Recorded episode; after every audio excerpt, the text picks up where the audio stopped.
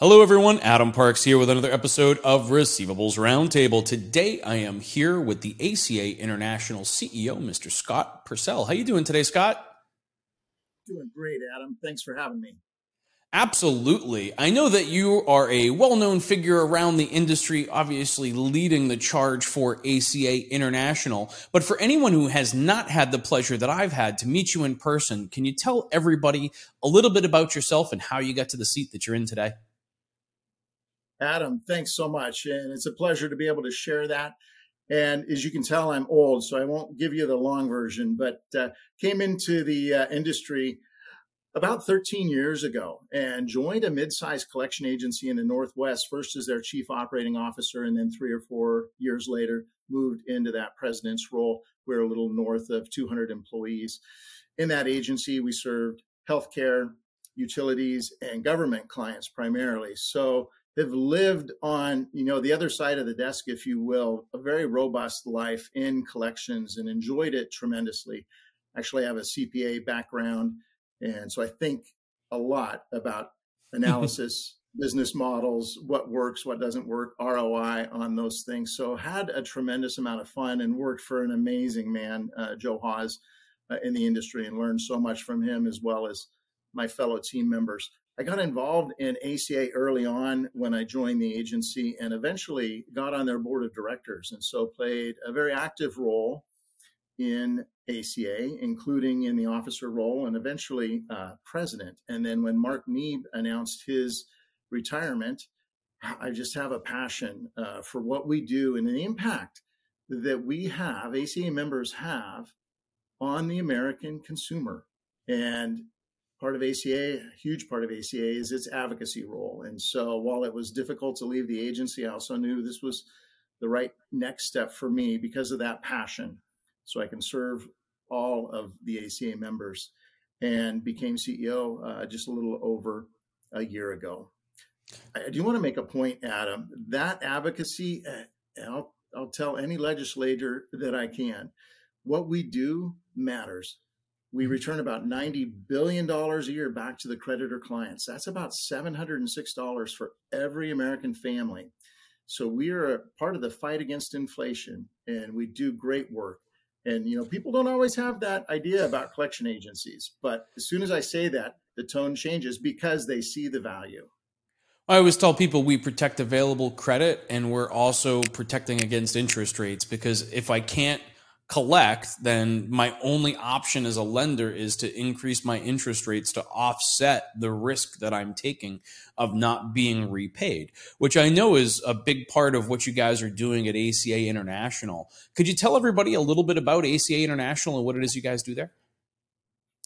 Absolutely. We've been around for over 70 years, the main trade association for those in the accounts receivable management industry.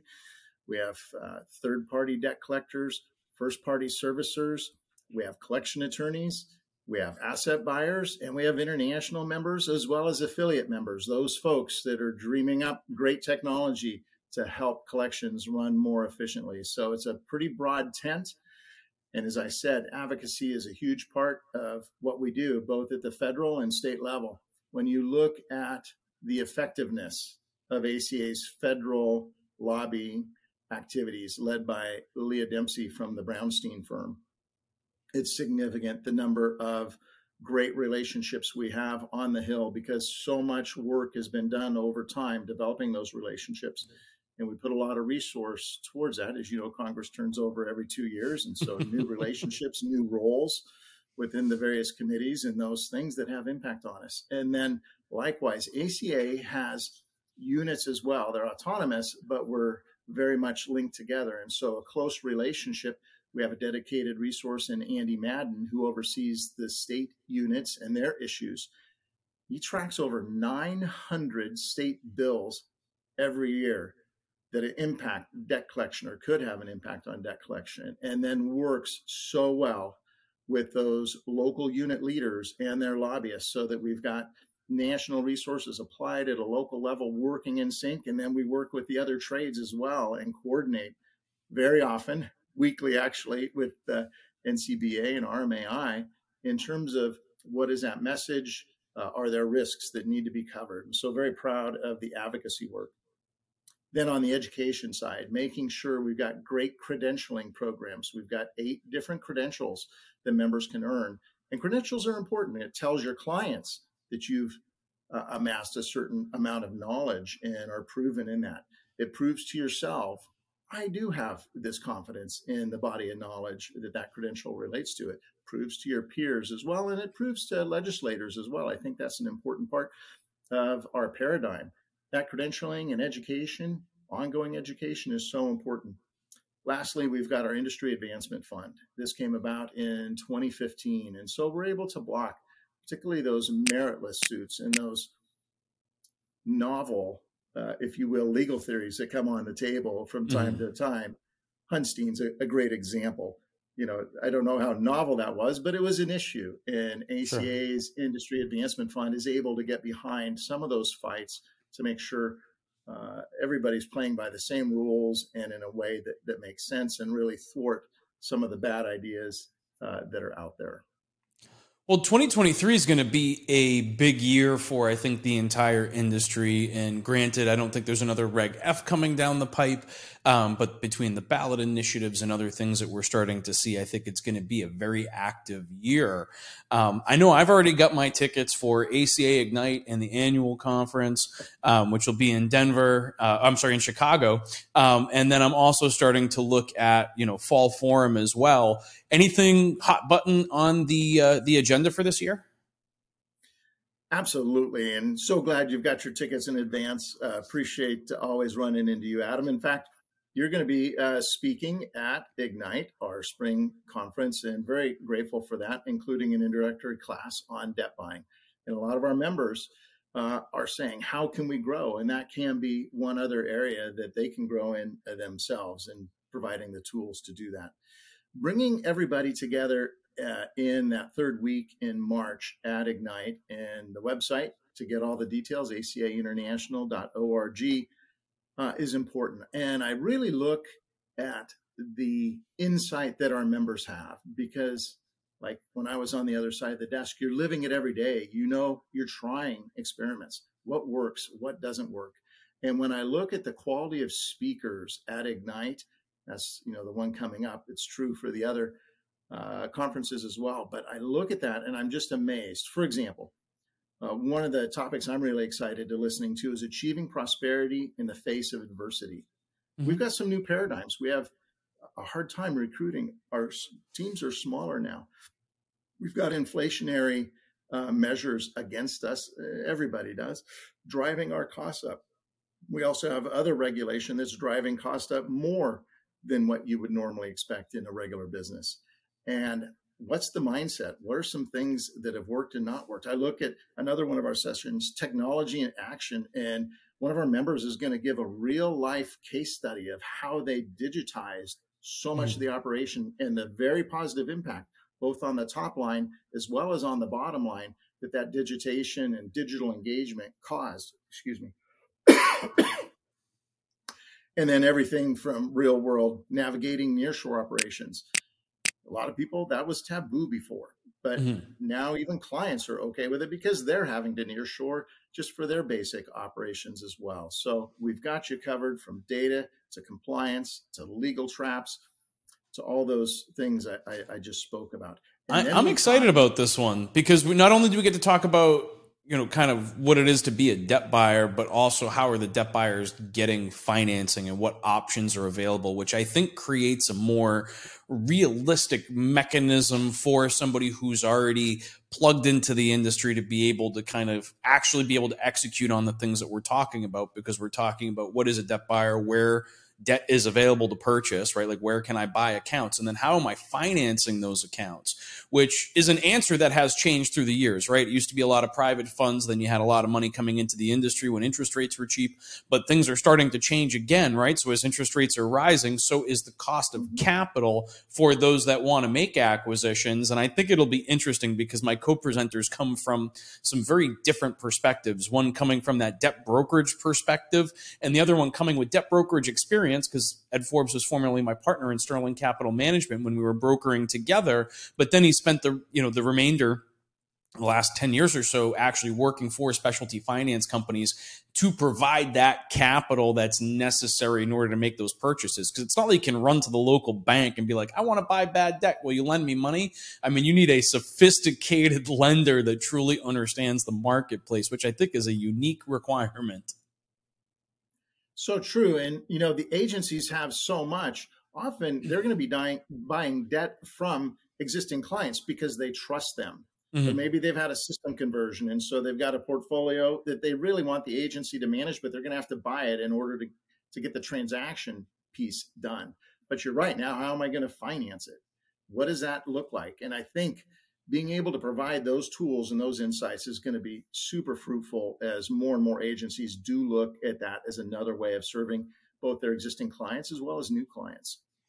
Well, I think then, it becomes an important piece as the market starts to change, right? If we're looking at any kind of market contraction over the next whatever 10 years, right? The consolidation of agencies, which I think is, you know, most likely on the horizon. It very much is. ACA went through and called a special governance task force to deal with that. Hmm. And it was led by uh, Jack Brown and had a, a, number of different agencies of all different sizes and geographies in, involved looking at that. And, and the prediction is that, you know, we're going to be half the number of collection agencies that we are today, mostly because of consolidation. But the total employment is expected to be the same or even grow 10 years out. So we'll have fewer agencies but they'll be larger, they'll be more sophisticated. And as you said, looking at other revenue streams uh, as they continue to try to grow. And debt buying definitely can be one way that that growth occurs. Well, as the regulatory bar starts to rise, I mean, consolidation seems like a necessary task because, I mean, look, it's. I always look at it as an economies of scope type of situation, right? Why does McDonald's serve breakfast? Well, not because they have a, this passion for breakfast, but they already had a restaurant, they already had a staff, they already had everything else. They already had the eggs, right? Like all they had to do was scramble them and put them on a McMuffin. Um, and so I think that agencies will start to look at that same kind of thing. And I know that we've seen a lot of mergers and acquisitions over the past three to five years. And I think that some of that was just people preparing for retirement or other things. But there's only so many exit strategies available to you in the collection space. It's hard to sell to someone who does not have an understanding of the space itself, right? It's not like running a, uh, a convenience store. There's a lot more complexity to our business than there is to your average, you know, kind of day to day operation. There is. And so you'll see the private equity that has come into the space really has a strong understanding and have, has done their homework in mm-hmm. getting prepared for what is this business model really about? What are what's the upside? What are all the risks? Because the risks get a bit exaggerated uh, with strict liability, for example. You're right; not every uh, business or, or, industry has the same kind of risks that uh, collection agencies do for us, I think it's a, a, very interesting time. But one of the things that you had mentioned was talking a little bit about benchmarking and helping organizations to better understand where they fit into the overall scale of things. Oh my gosh, this is a great topic, Adam. And I'm so proud of ACA members that participated in developing this and the volunteer leaders, the board, uh, past president Kevin Bache uh, we've been at this for about a year and a half, and we had the vision of creating a benchmarking tool. And we just launched a month ago to where this tool is now live. And we put so much effort into it to make sure. Um, first of all, let me back up. What is the benchmarking tool? Well, a lot of, uh, I don't know about a lot, several of our ACA members belong to small benchmarking groups, people they don't necessarily compete with, different parts of the country, and their share and they share many of their data sets together. And in that sharing, it causes really good questions to be asked like, oh, they're being more effective in their letter strategy there than I am. What can I do differently? How do they perceive risk? And a lot of good conversations that causes good business questions to get on the table. And ultimately, they grow both their, their bottom line and their top line by having those questions, which are coming from seeing data compared you against everybody else. And we wanted all ACA members to participate or have the ability and the chance to participate in benchmarking so that those same good questions can come on the table for them. And so we pulled it off. We've partnered with a third party firm that this is all they do for uh, just under 100 other trade associations. And we modeled ours after the way the AICPA uses their tool, which is complete anonymity. So anybody who's in the mm-hmm. system, you don't know who else is in the system and that your data is being compared to. In ACA nomenclature, there's nine different tiers. So you could select that as a metric. You know, I'm a tier mm. two. Let me see how I'm doing against other tier twos. But you don't know the names of those organizations. The only people that can see data are people that actually participate and put their data in the system.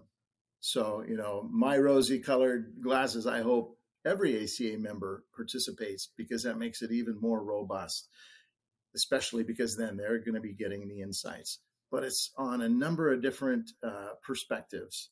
You could compare who has a SOC 2 certification. Mm-hmm. How are you stacked up against them? Uh, how are you if you're uh, a woman owned or minority owned agency against others in that same classification? And we build it so the financial metrics are by vertical. So if you're in healthcare, you're going to see those numbers, not just the g- generic ones. If you serve different government entities, you can see that industry specifically. If you serve utilities or student loans, all of that data. It used to be in the ACA Marcus report that we do every three or four years. It was really mm. tough to do that, Adam. As you know, when you ask for a survey, it's only as good as how many people respond. True. And you would do it infrequently. Here, that data is going to be available every quarter. So talk mm. about fresh data. It'll be right there, and it's all within the FTC uh, rules for uh, compliance to where we're not uh, violating uh, any of those. So, for example, we have to have at least five people in your particular genre that you're comparing against in order to disclose. Uh, part of the FTC is we have to age the data 90 days. So, all of that data will be at least one quarter old before mm-hmm. we do comparisons. So, full compliance with the FTC's rules there, but really good uh, insight that we think uh, is really going to be a benefit to ACA members we did it for third party. So that's got its own module. First party servicing has its own. And sort of in your neck of the woods, we also have one for debt buying. So people that do debt buying can put their financial metrics in there and see how they're doing on a comparative basis. And it compares. You'll see where you are the 25th percentile, the 50th, the 75th, the 100th, etc. So I think it's going to be a tremendous tool. One other way ACA's evolved to better meet the needs of its members to help them succeed. Well, it sounds like you guys are, are finding new ways to share information and to get everybody working together without necessarily knowing how they're working together. Um, and I know that that methodology works in the space. We did it at ComplyArm, where every time somebody asked us for an update, they had two options. They could either pay me for the update or they could make the update available to everybody and then we wouldn't charge for it. I don't think anyone ever paid me for an update. So everybody found themselves working together regardless of whether or not they knew who they were working with. Because in the end, especially at the beginning of the CFPB era, we were all looking to create best practices and we were all hoping that everybody else was living by those same best practices so that we were not going to continue to be targeted as an industry and we're going to be able to defend ourselves through doing things the right way. And I think over time we've all reached that point and I'm you know very proud to be part of the receivables management industry at this point in time. I mean, I feel like we've really evolved as an industry, whether it be agencies, debt buyers, law firms, everybody's kind of evolved based on the challenges that we all faced. And I think in a lot of cases, we all work together to get towards this common resolution of, of doing things, quote unquote, the right way. And Adam, you talked about what's going on at our conferences. As we go out in time and some of this data and trended data becomes available, ACA will be incorporating benchmarking discussions into our conferences. So people that don't have a benchmark group could come and look at some of the data, get some of those questions on the table. You know, how do people accomplish this level of success that we're seeing in the model? And so mm-hmm. people will be able to have community and share those ideas. Oh, I was talking about Ignite, and we have a leadership piece called Level Up, which happens the day before Ignite. So it starts at one on Tuesday and goes till four on Wednesday, and then we kick off Ignite. uh, after that. But level up, just think about it. You know, I'm from Oregon. I think there's three publicly traded companies in Oregon. So you're not getting a lot of leadership development mm-hmm. in the ranks, if you will, from from the big companies. Everybody's sort of homegrown, you know. So if you don't have your own leadership development methodology for the young leaders that you have in your organization, ACA is partnering in a way to give that resource, provide that resource so you can invest in those young leaders. Because whether you invest in them or not, they are your leaders. Now it's the quality of their leadership and what will they do, if you will, to the rest of the people in the organization. So this is a way of investing in them, which speaks volumes in terms of you care enough about me and my professional goal and progression, as well as you care about the quality of the culture that I'm in part in charge uh, going to influence and have a big impact on and effect on. And so we created it used to be the leadership symposium and now it's called level up it, the one we're doing in the spring is geared towards supervisors and managers and mm-hmm.